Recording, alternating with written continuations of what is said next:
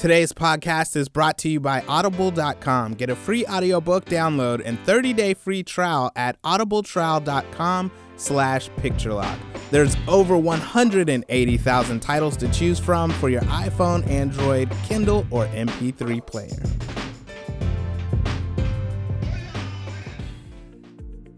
What if you could have a film critic, film festival director, film publicist, and fellow filmmaker guide you with your film's PR and marketing journey from pre production to post? I'm Kevin Sampson, and my online course, PR for the Indie Filmmaker, does just that. In this course, I'm going to teach you how to set up your film to engage an audience and build a community long before you call action. I'll show you how to approach critics to make them aware of your film, like publicists do and as a director of two film festivals, I won't just teach you hacks and secrets to reduce entry fees, but how you can use the festival circuit to create buzz around your film. I'm a huge supporter of diverse storytelling in film, and I believe the most unique voices come from indie filmmakers. That's who I've supported over the years with my show, Picture Lock, whether on TV or on radio. With as much experience as I've had as an independent filmmaker myself, critic, publicist, and festival director, I realized that most indie filmmakers just need access to the knowledge that big firms provide to achieve success. So, in this course, I'm going to demystify some of the process and give you everything I know and a behind the scenes look at the sides of the business you don't always see. So, if you're an indie filmmaker that's looking to change the game with your film's PR and marketing, make sure you check out PR for the Indie Filmmaker. Head on over to prfortheindiefilmmaker.com and get a free preview of the course, PR for the Indie Filmmaker. Get your film seen, build community, and become an army of one.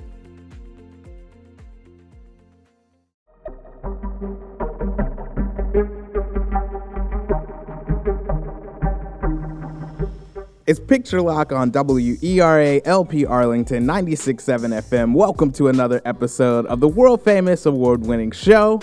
I'm your host, Kevin Sampson, filmmaker, film festival director, film critic, film publicist, and lover of film and TV.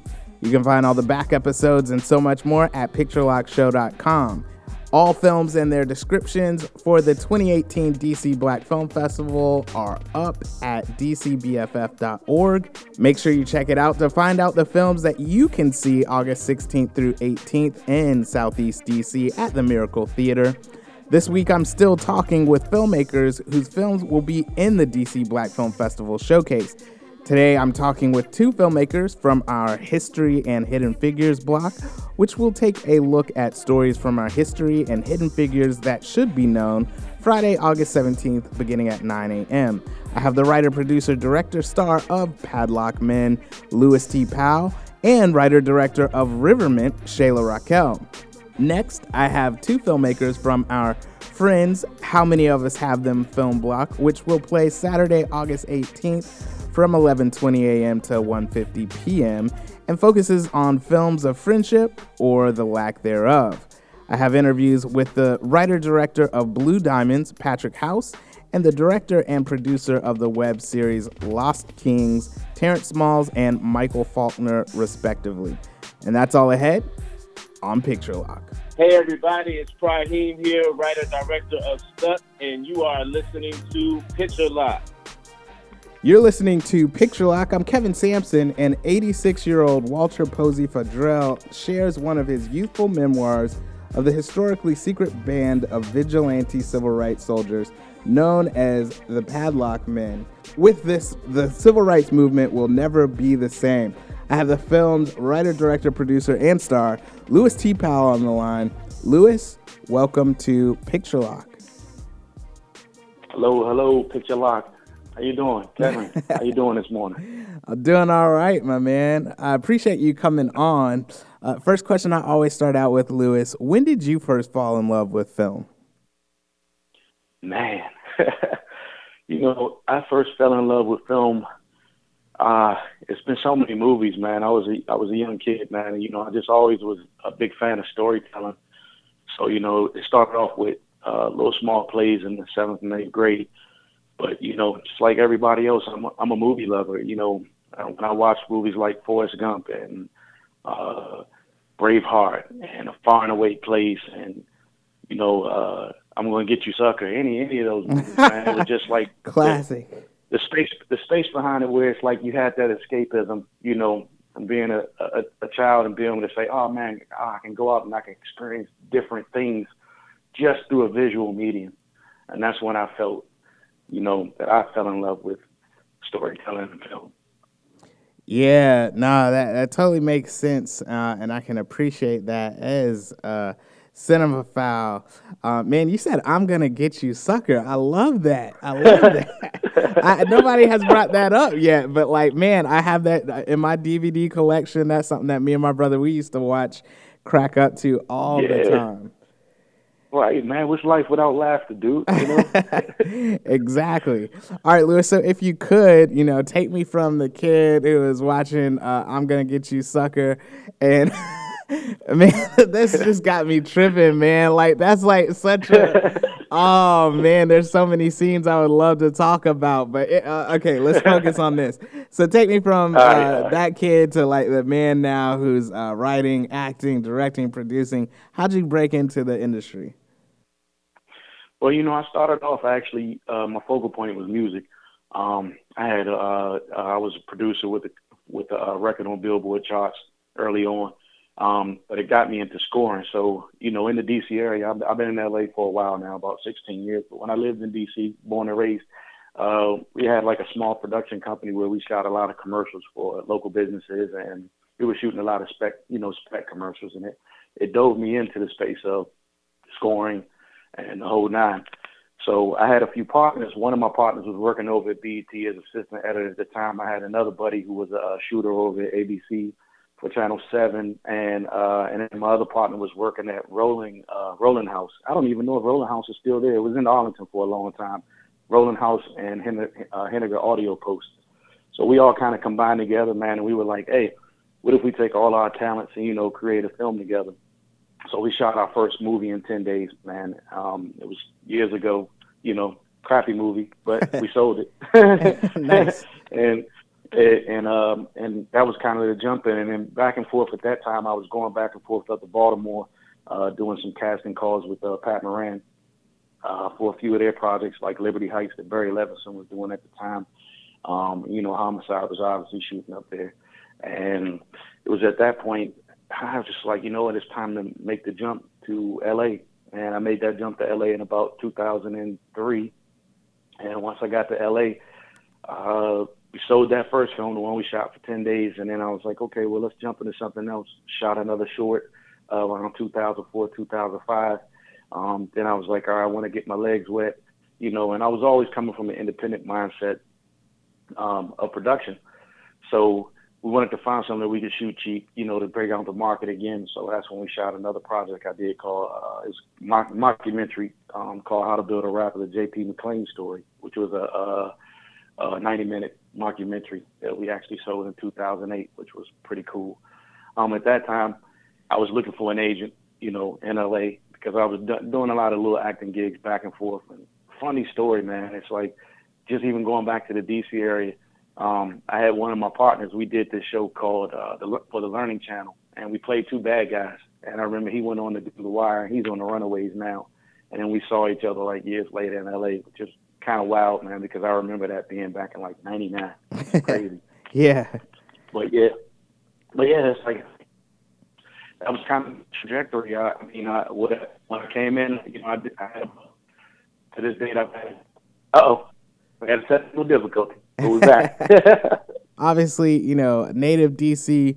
Uh, it's awesome that you're coming back to DC Black Film Festival uh, with yeah. Padlock Men. And if you could, yeah. um, Louis, let's go ahead and jump into Padlock Men. Um, what okay. inspired you to uh, write, direct, and produce and, and, and star in this film?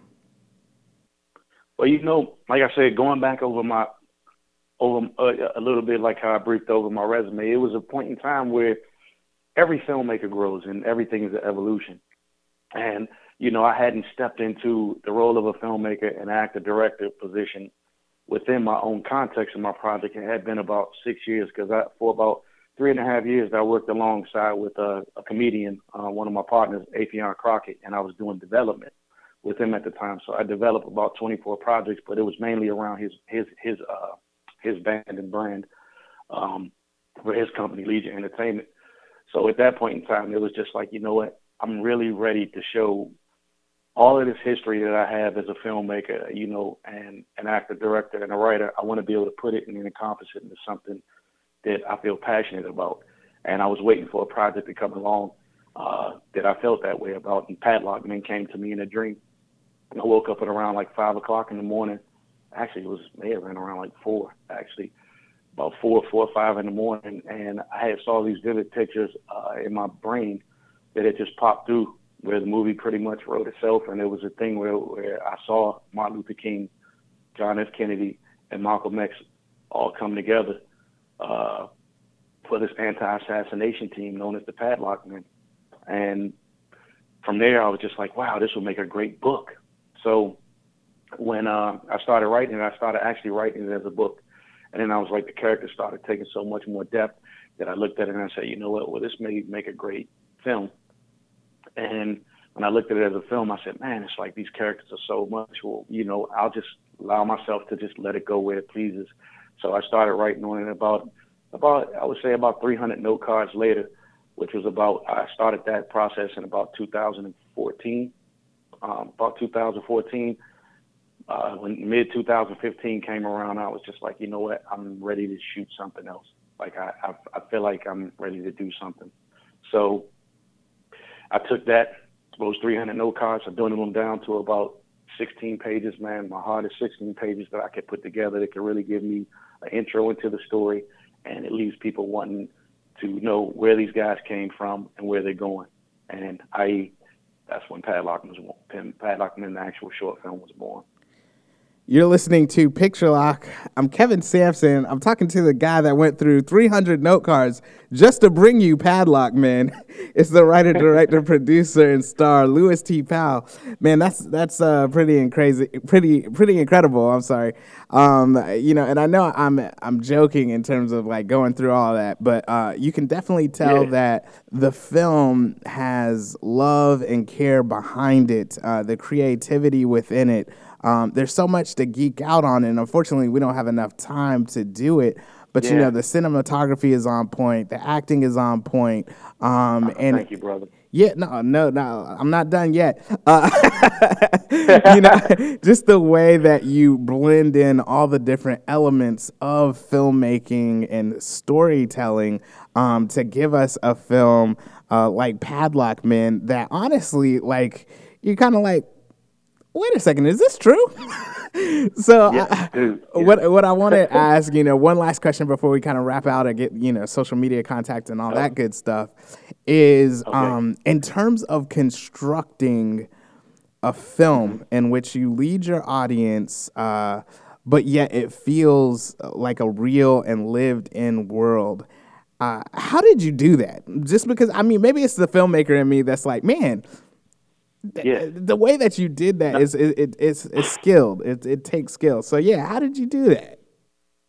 Well, you know, for me, everything comes down to research and pre-production. A lot of pre-planning. It's like you know, I'm a real firm believer in, in doing the due diligence on the aspects of authenticity, and that was important to me about production design. First thing is, you know, a lot of times when you see flashbacks in movies or you see movies go back to a different time and space they do it with a different type of color, a different type of texture when they take you back in time. And I was like, you know what? I didn't want to go with that type of cliche feel. So I said, you know what? How can we do with this uh, with real aesthetics? And I want to take real vintage, real vintage production design and props from the 1960s to really give people that era and space, even down to the wardrobe. So everything had to have that minute bit of authenticity. And then at the same time, it's like for the bring to bring the truth in the story. I'm a real historian buff, so you know it took detail in going through uh, JFK's life, Martin Luther King's life, Malcolm X's life, you know, and then seeing like how some of the historical the historical things that we know as facts as people have gone through history and how they kind of tie in together to give it that that that feel of authenticity. So, it, it, it and I'll tell you this, you know, I wanted to shoot it with you know minimal lighting I wanted to keep it as natural as possible, but at the same time give it a gritty edge so it still puts you in that world. It's like, okay, wow, I really feel like that I've gone into a time warp. Yeah, most definitely. Um, and you know, I, it kind of reminds me of um, oh man, what is uh, uh Dee Rees's Who's in it? Who's in it? D, Dee Rees's film last year, uh, which was uh, Mudbound. Was it Mudbound or Mud?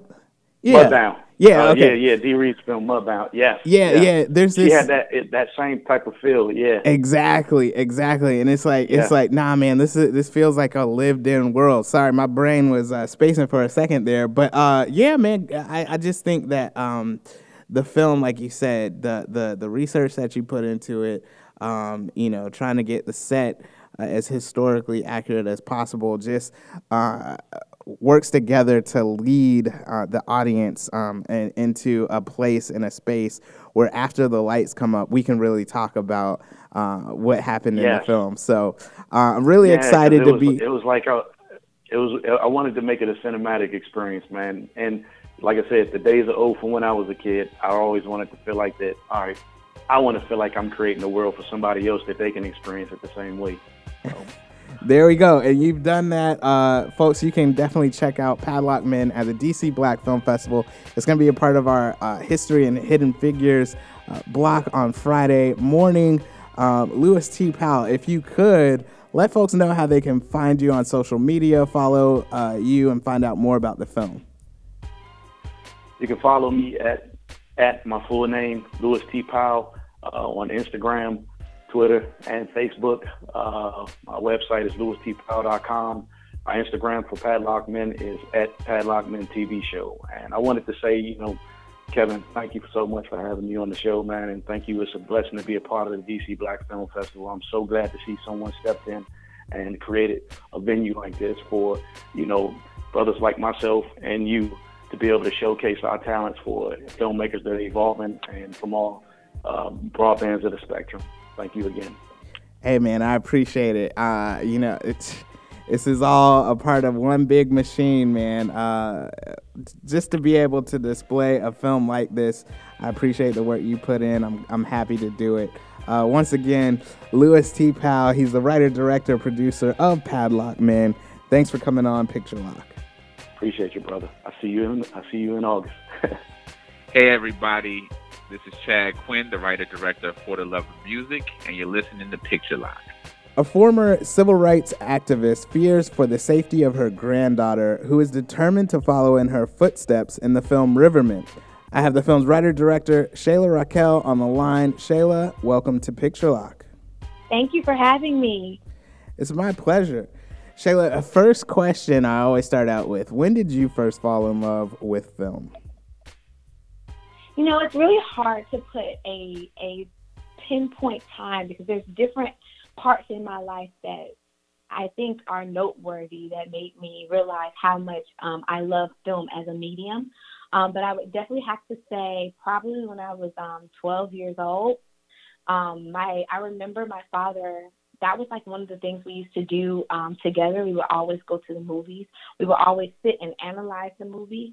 And uh, with me um, being born with sickle cell disease, I got really sick when I was 12 years old. I had a stroke, and um, having to sit there, I would just sit there and watch all of these movies, and then I would create stories of, of my own and shorts of my own.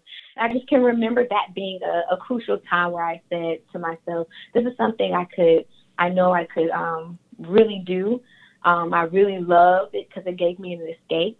So I think that was probably that that moment where I said, I love I love this. I love film.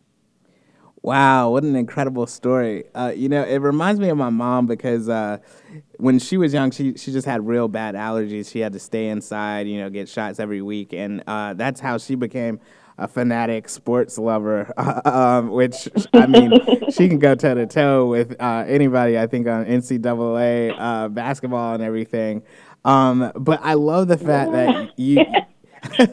I love the the fact that you turned something that you know could have got you down, brought you down into something positive.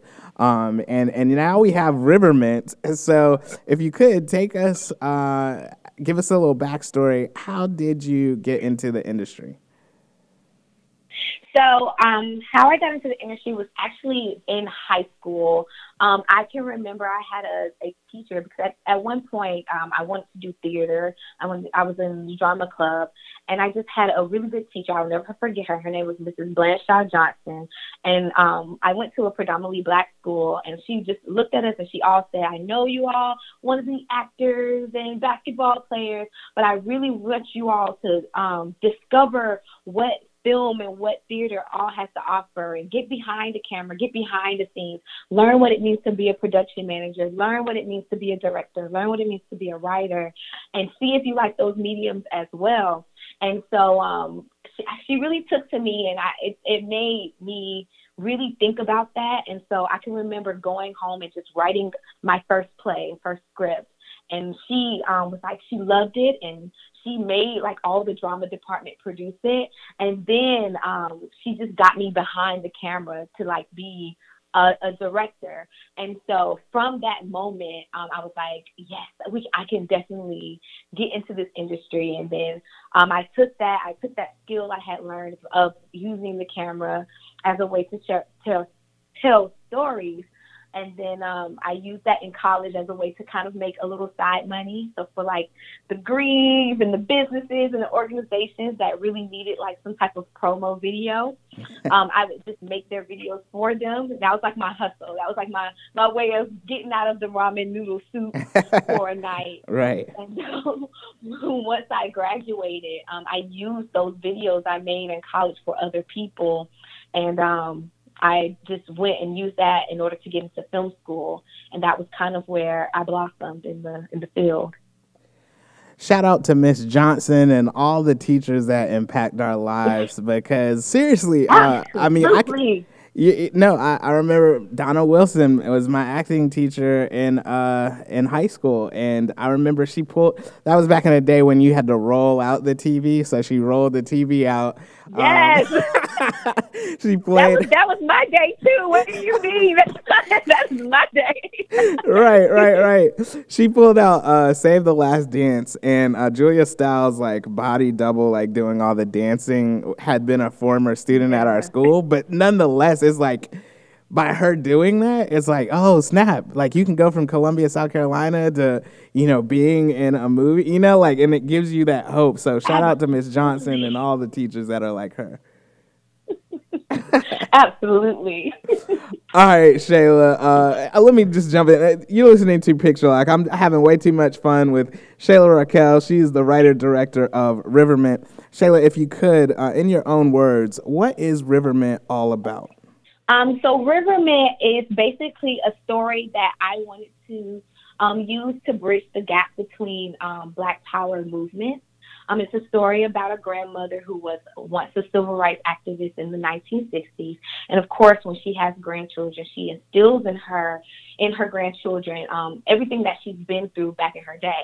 So of course, that makes her grandchildren racially aware. And when her grandchild goes off to college, she wants to get involved in what's going on at her campus. But once she tries to take it out that um, supposed safe space of school, those boundaries, um, the grandmother fears for um, her safety and sanity. And the purpose of that story is basically to just show that despite there's, there's been a lot of argument about the way we go about things, the way the civil rights and the feminist movement did it back in their day versus the way the Me Too movement and the Black Lives Matter movement and the, the movement in um, for gun reform is going about things now. And to say that, you know, despite how each movement goes about the way they are, we're still fighting, and we need that solidarity. You know, the old guard they they've laid the blueprint, they've they've given us the foundation, and we are using that, and we're building upon it, and we're changing um, with the times. But at the end of the day, we need each other. We need to be together and um, have solidarity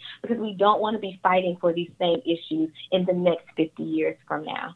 Um, so that was the purpose of the story, um, just to show you know, both sides of the of that coin, but show how we're we're both needed in this fight. Again, folks, you can check out Riverment at the DC Black Film Festival. Man, so I'm about to go into another direction with this. Um, but folks, I can say as the festival director and uh, just seeing all the films that kind of came in, you know, there are definitely themes that you kind of start to see. Like there's different films that you know harken back to the civil rights movement, um, films about you know Black Lives Matter movement, etc. But this film does something that is cinematically magical in terms of bridging together uh, those two generations. And so, as you watch the film, yes, you're entertained by the story, but it also leaves you, once the lights come up, thinking about, wow, we're still still dealing with this. Uh, and I think yes. that that is uh, credit to you and kudos to you, Shayla, uh, just in terms of weaving that story together. Um, the cast came to work. Um, and I think it's definitely something that folks you don't want to miss. Um, but yeah, I just wanted to give you a quick congratulations. Um, I just really appreciated how so everything came together with that. Yeah. Thank you so much. I am so humbled by it. You know, when you have a film idea, you you you never know how it's going to come about. You just have this this vision in your head, and you're just hoping to meet that vision that you have in your in your head. And um, the team, um, you know, we're from American University, so the majority um, of the people that worked on this film is from that film school, and we just all came together. This it was really ambitious. If you when you people see the film, you'll see just how ambitious um, this film was, but the fact that we were all able to pull together and work as a team and get something um, this done with such um, a little amount of funds and a little amount of um, help. It's it's just it just really goes to show just how collaborative the filmmaking process is, and it's rewarding. It's rewarding, especially when we get to hear um, reviews as that one that you just gave just now. It's, it's, humbling. Well, that's Thank awesome. you so much. Yeah, yeah, no problem, no problem. So, if you could, um, I think wrapping out here before we kind of get to how folks can contact you and all that good stuff. What's the one thing that you really want audience members to take away after seeing the film? Yeah, I'm just gonna echo just that we need solidarity. Um, it's never gonna take. It's never gonna be one person. It's gonna take all of us together, um, and we need that. We need that solidarity. So, you know, I understand. You know, people are gonna do things um, differently. People are gonna have different ways to go about this fight. But at the end of the day, we're all needed in that fight. So, Most- that is what I hope everyone takes. Most definitely. Uh, all right. So, Shayla, if you could, how can people uh, follow you on social media, find out more about the film online? Um, definitely. So, um, my personal social media is Shayla Racquel. You can find me on any social media site under that. It's S H A Y L A R A C Q U E L. Um, that's my Twitter, my Instagram, and my Facebook. Um, as far as the film, the film's website is rivermentfilm.com. That's R I V E R M E N T film.com. Also, we have social media for the film as well. So that um, is Riverment Film for Instagram, for Twitter, and also for Facebook. Visit the website, join our mailing list. Um, that is where we're trying to keep in contact with everybody um, in regards to the film and any other future projects that we have. Again, I've been talking with writer director of Riverment, Shayla Racquel. Shayla, thanks so much for coming on Picture Lock. Thank you so much for having me. This was so much fun. Let's take a quick break for promos. Stay tuned.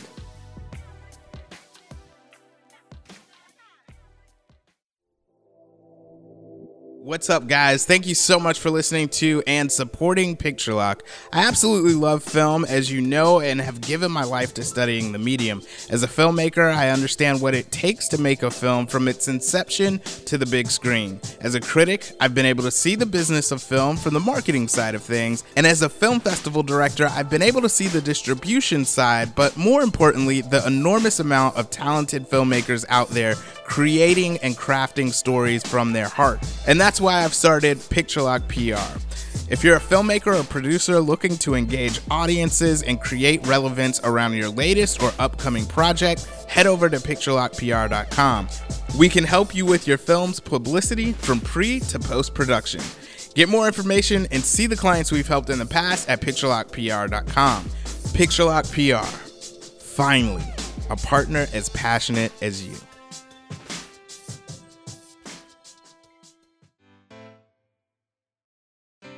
Hey, everybody. I appreciate everyone that listens to the Picture Lock podcast. And for you, Audible is offering a free audiobook download with a free 30 day trial to give you the opportunity to check out their service. If you're like me, then it's been a while since you've sat down and read a book, but it hasn't been long since you listened to a podcast. In fact, you're listening to one right now. Why? Because you're able to be entertained, informed, or educated on the go. That's kind of how I like my books as well. With Audible.com, I can listen to Joseph Campbell's The Hero with a Thousand Faces, or Robert McKee's story when I'm in the mood for learning about the craft, or Malcolm Gladwell's The Tipping Point when I'm trying to learn how to be a better influencer. The point is, a wealth of knowledge is at your fingertips. All you have to do is go to audibletrial.com slash picturelock for a free 30-day trial. It's that easy. Again, that's audibletrial.com slash picturelock for a free 30-day trial to Audible. Picture Lock's question of the week last week was What is your all time favorite romantic film? You guys. you guys really showed up on this one. Instagram folks showed up in record numbers. At Corey Savage Freeman said, You've got mail and while you were sleeping. At Becky McCumsky, Becky, I hope I got that last name right. Uh, McCumsky, my bad. Uh, Becky said, Blue is the warmest color is such a beautiful film. As a member of the LGBT community, there's a limited number of truly high caliber films that represent love between two women. And while there was controversy over the sex scenes and especially the directing of them, the scenes depicting loving and fighting between these two women is so raw and so real and pure. It's an astounding film and really truly rips at the heartstrings in a unique way. I certainly appreciate Becky's transparency and uh, beautiful words on that film. Blue is the warmest color. At Explore Nollywood said, The notebook made me smitten and cry buckets. I can relate. At Aaron Moe said, OMG, too many to name. But aside from several of the above, she was talking about the picture. Also, Untamed Heart, A Walk in the Clouds, Romeo and Juliet, 10 Things I Hate About You, and Legends of the Fall, albeit depressing as heck. At Caroline Bolesky said, The Notebook, hands down. At Badion said, For sure, My Sassy Girl is in the top five. At Shakis SMD said, Benjamin Button. That was. that was not on my radar, but Shakis, I, I, appreciate you bringing that up to my memory. That was certainly a good love story. At Henry Leaker said Shakespeare in Love. And finally, at the.nels.olson said, When Harry Met Sally. Great cast, Billy Crystal, Meg Ryan, and jazz soundtrack. Instagram coming through for the win. Now, here's the crazy part Facebook said, Twitter said, plenty of likes and retweets though. But for the first time, LinkedIn? On LinkedIn, Lakeisha Jackson said The Wedding Singer, and Ramona Dixon said Love and Basketball. I certainly appreciate the LinkedIn crowd coming through. Big thanks to everyone who did respond. Obviously, a crowd favorite. So, this week's question in light of our friends, how many of us have them film block? What's your all time favorite buddy or friendship movie? The lane is wide open on this one. Is it 48 Hours, Rush Hour, Thelma and Louise, Beaches, Friday? I mean, the list goes on.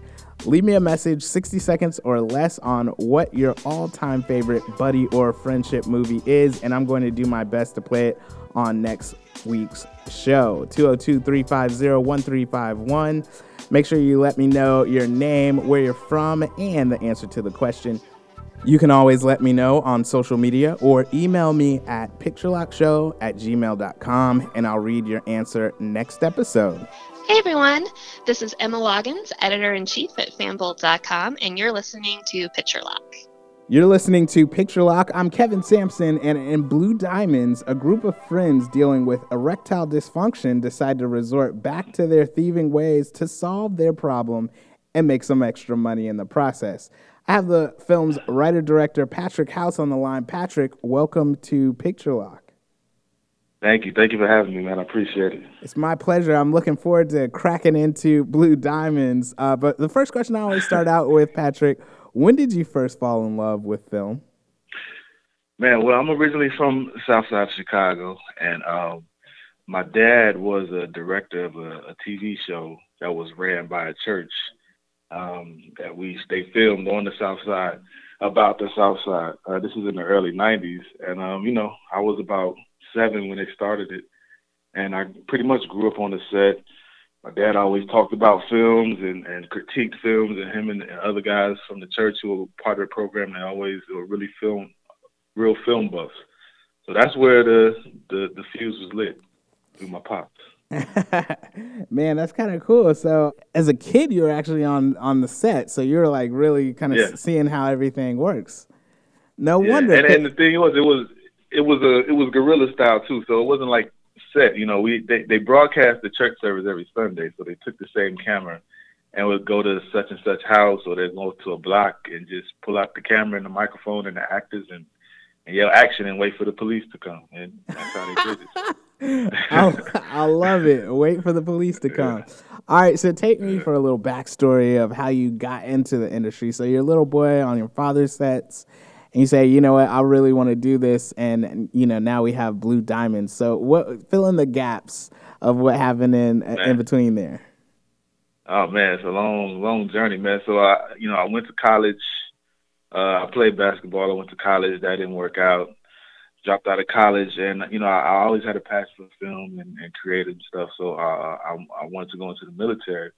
And uh, my friend told me about a job in the military where you actually it's called combat documentation. So you're pretty much the eyes and ears of the military. All the footage you see on TV from Afghanistan and any military operation, these people actually in the military who go out and shoot it and edit it and whatnot. So I, I was able to get that job in the Navy.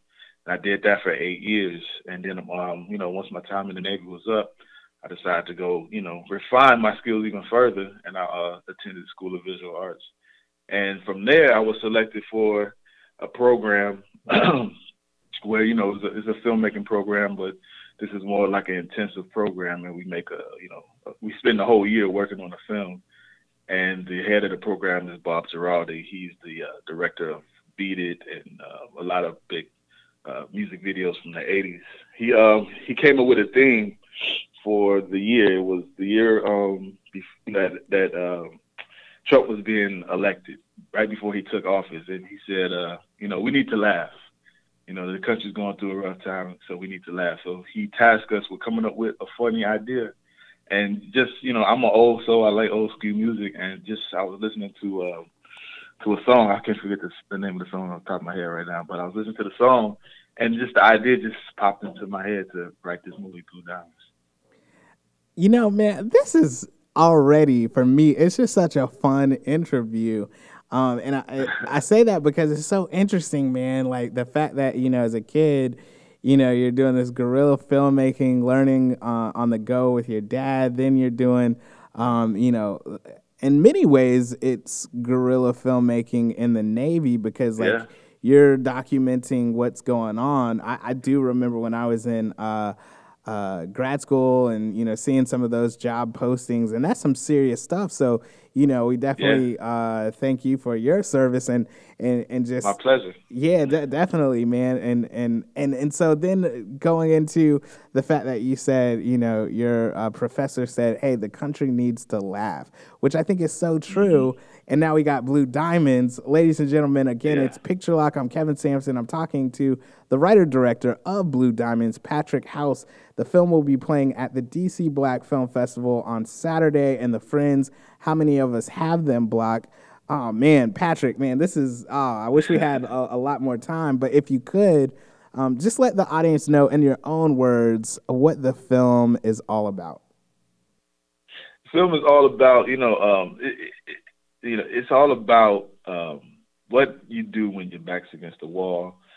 Um, you know, to what length and, and would you go to, to, you know, to to fix a problem? Let's just leave it at that. Uh, but it's also about, you know, and, and there's more subtext to it that, you know, I want to try to include in there is, you know, um, there's a quote from uh, Oh man, I'm blanking right now. It's a but it's a famous guy. I forget his name, but he said history never repeats itself, but often rhymes. And uh, to me, that was the kind of the, the insight of this. Like these people, this is something that you know these guys used to do. They tried to get away from it, but it came back just but in a different form. So it's just history repeating itself, not literally, but it's rhyming with itself. So that that's the whole uh, theme of the movie that I, I want to get across. Oh man, you know, uh, I believe that was Mark Twain, right? Yeah, Mark Twain. That's exactly it. Yeah, Mark Twain. There we go. You know, so um, you know, one of the things that I really appreciate about the film. Now, I could go into, you know, the cinematography. I could go into uh, the direction. I could go into um, you, just even the opening scene. I could geek out. However, uh, I'm gonna choose to focus on the age of your actors. Um, we don't get to see a group of, uh, let's say, older, more wiser, more mature people, um, you know, in films like this. And I thought that was really cool. So, talk a little bit about, I, I think, one, writing for an older, uh, uh, older characters, but then also, you know, the actors that did a phenomenal job in your short.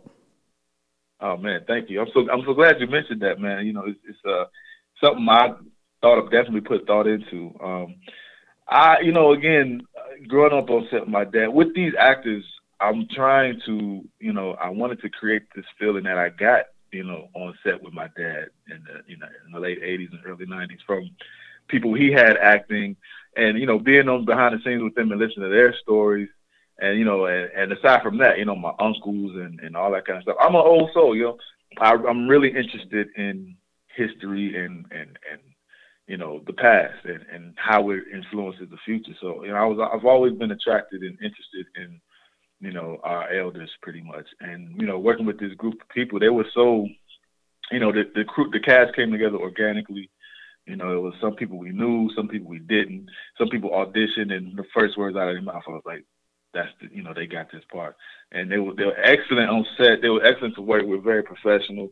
Um, but and and writing, you know, the uh, content for them, you know, I did a lot of. Uh, I listened to, you know, and it's like something else I got from my dad. I you know I listened to Richard Pryor and Redd Foxx and Moms Mabley, and a bunch of old comedy albums, just just to make sure I got the tone right and try to capture that you know these specific elements from that time period I think that are, are still kind of influential now and you know, just something that resonates with me.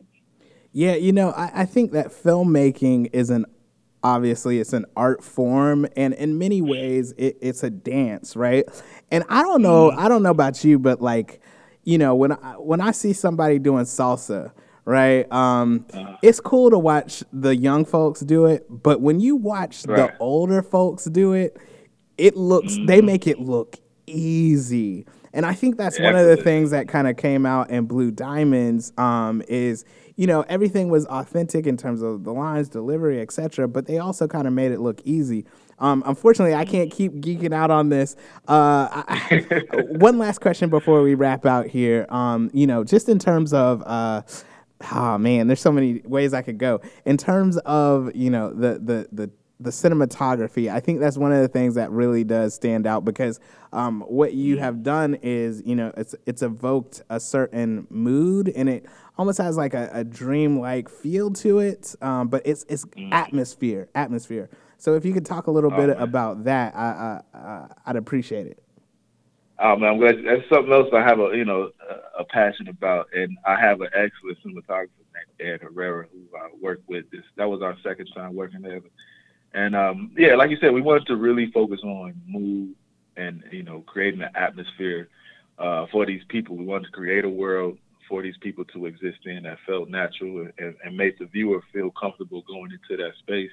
And you know, we really, um, me and Ed, when we work together, we, we like to take chances and, and experiment uh, and, and be creative. Like the night before, we actually stayed at our location that we filmed in. We were we we slept there overnight the night before, and uh, we just set up and we watched movies and we talked about. We had a shot list set out, but we just talked about ways to expand it. And you know, since we're in the space we're going to be shooting in, we just kind of took it took time and, and got real acquainted with it and said this would be a nice angle here, and we could put the lights here and there, and we just had fun. You know, we we it was re- we have a really good relationship. We uh, we collaborate very well together. So me and him, you know, whenever we sit down and talk about stuff, we you know, kind of like you said, we geek out. So it just worked perfectly.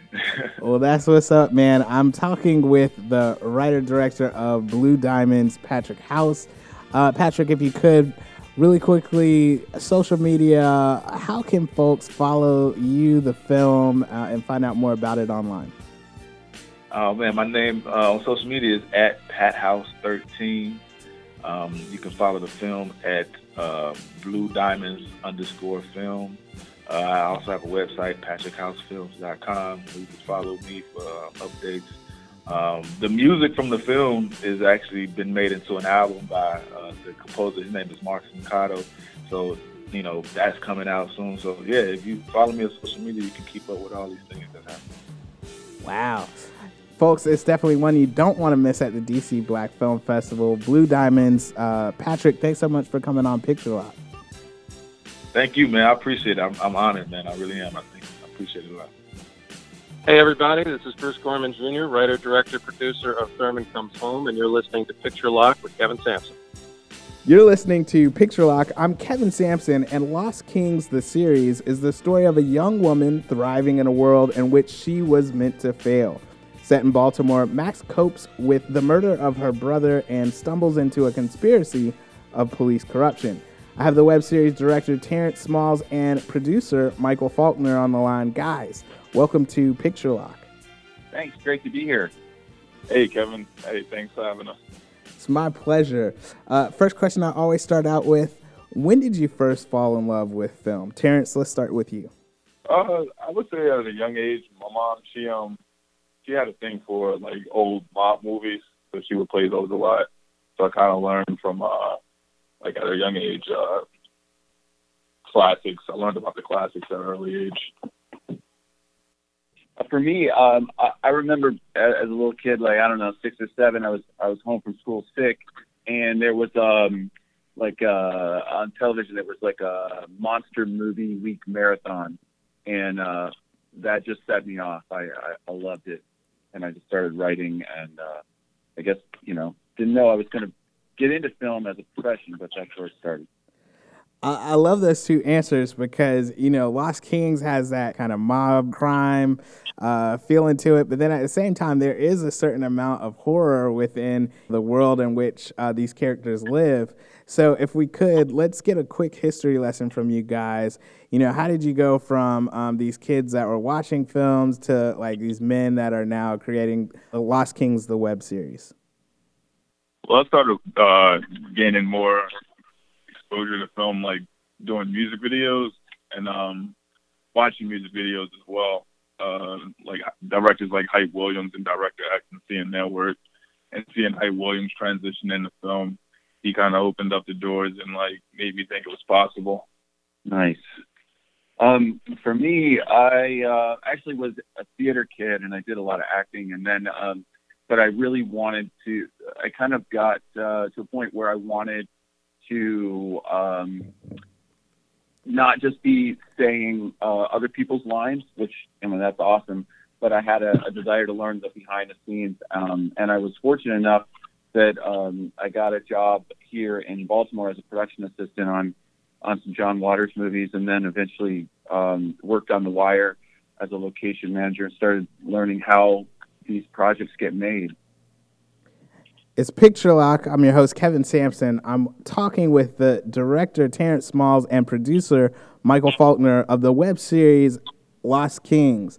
Uh, guys, you know, I think it's really uh, cool that, you know, for Michael, for you, that you said you were working on The Wire, because I know for a fact that some of the judges were just like, you know, this kind of, the series kind of reminds me of The Wire, but they felt like, um, and I can't, it's not a direct quote, but they were like, this is, this is more than a web series. Like they felt like it could actually be a living, breathing uh, TV show. So if you could, uh, Michael, maybe you could just, in your own words, what is the series about for the audience? Uh, exa- exactly. It, it is. It, it, We really would like to uh, make it into a, a full-blown uh, television series. I think there's a lot of um, issues that it explores while uh, it's kind of uh, what would I say?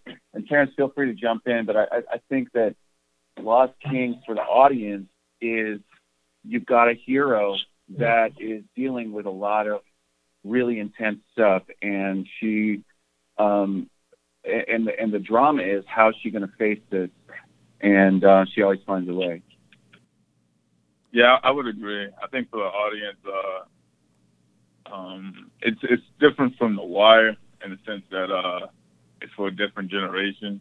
Like I remember being a kid, and The Wire was more for adults. You know, like my grandmother was in love with The Wire, but this is like everything that's currently popping in Baltimore, balled into one. You know, and mm-hmm. it talks about the issues that you know a lot of people face in Baltimore. Like it started as a fiction, but if you kind of read the headlines of Baltimore, it's like it's relative to what's going on. Absolutely, I fully agree with that. One of the things I love about Terrence's writing, as well as his directing, is he's he he never lets any of his characters be inhuman. Uh, in, in a even even when they're dealing with extreme situations, there he's always humanizing the scenario. Um, would you agree with that, Terrence? Yeah, I, I, would, I would. I would say so. I appreciate that, man.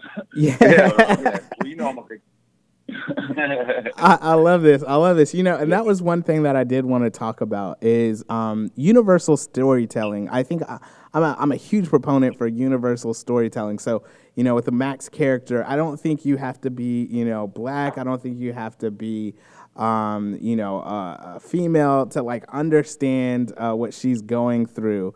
Um, and so, what you just kind of hit on there, uh, Michael, um, in terms of the writing, just in terms of you know humanizing the character and telling a universal story. Terrence, could you talk a little bit about the importance of doing that? Yeah, I think it's, it's very important to like humanize, not only humanize, but even just like represent characters properly.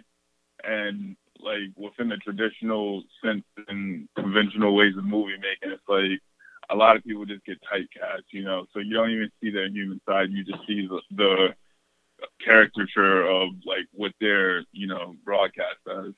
And I think with um like with a lot of movies that I watch and appreciate, it's like even the like Mike said, even the monsters, you know, or what you will perceive as the monsters, you it's it's harder to call somebody a monster if you know why you know they're acting the way they, they act. So I think humanizing, not even humanizing, but just showing all sides of a character is very important. Yeah, I see what you're saying. And yeah, the reason I said humanize is, is exactly coming from it from another angle is is uh, I think audiences are smart. Our audiences are smart enough that we don't have to just give them um, characters that are stereotyped or in a box. And it, yeah. I think that I think we want people, we want to engage people's minds and their imagination. Yeah, and Pretty I think much. I think I think that makes a, a, a, lot of sense. And at the end of the day, I mean that's what's winning right now, guys, because there's so much film, there's so much TV, and there's so many web series out there that like people don't have time to watch something that um, they can't relate to or that doesn't, you know, grab them. But I think that Lost Kings definitely does. Again, it's Picture Lock. I'm Kevin Sampson. I'm talking with director Terrence Smalls and producer Michael Faulkner of Lost Kings, the series. Um, guys, if you could, uh, kind of wrapping out here, uh, the last question that I want to ask, just in terms of, you know, kind of capturing the world um, of uh, Lost Kings, uh, what all went into that? Because I think you really definitely uh, kind of captured Baltimore. Everybody feels like, or like some again, some of the judges were like, "This is like inner city Baltimore," you know, like they were just um, really kind of blown away by it. So if you could talk about um, that capturing the authentic Baltimore.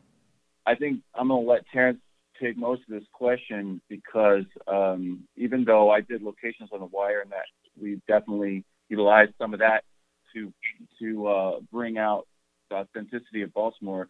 Terrence set out to make a, a film that was extremely authentic, right down to the dialect um, and everything that everyone says.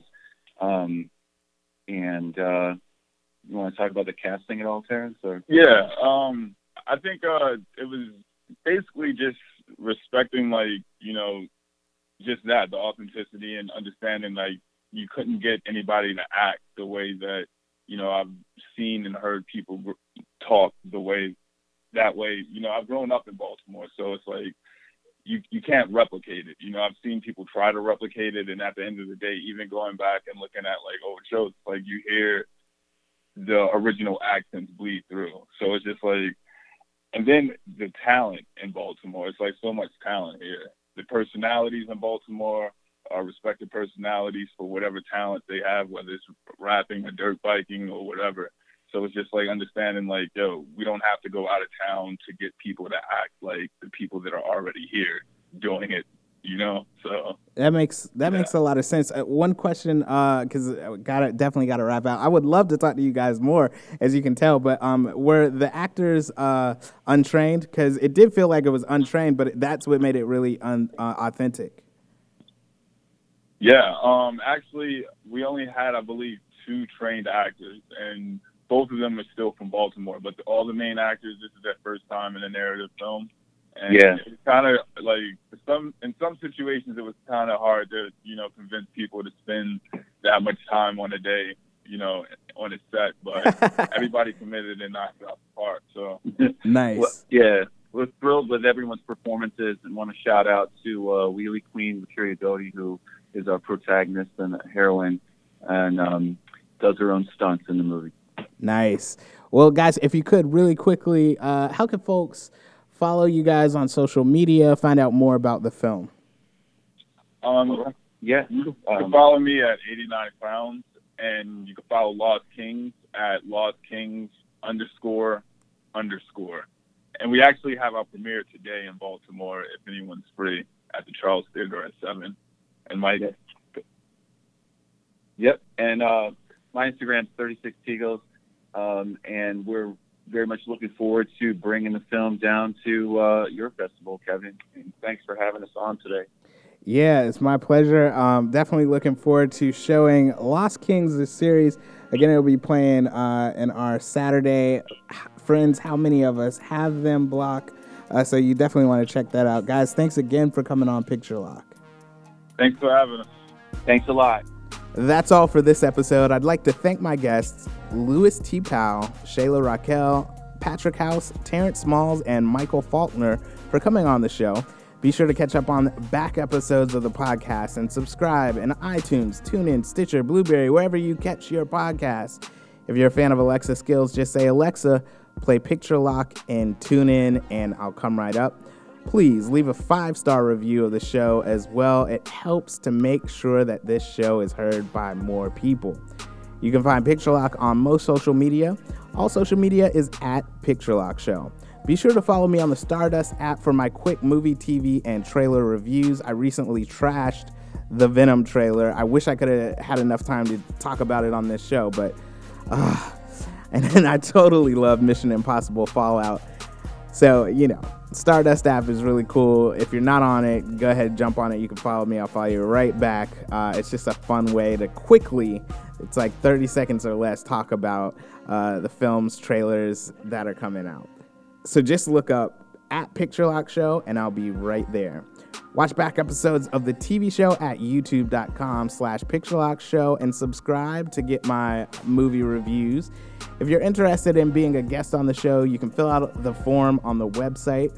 This week's question of the week is What's your all time favorite buddy or friendship movie? Drop me a voicemail at 202 350 1351 or send me an email and let me know at picturelockshow at gmail.com or hit me up on any of Picture Lock's social media pages, and I'll talk about it on the air next week. All music is done by Mike S, the producer 13. Make sure you follow him on all things social media at Mike S, the producer, numeral one, numeral three, and hit him up for your music production needs. Thanks, bro. I'm Kevin Sampson, and until next time, I hope you stay locked on film.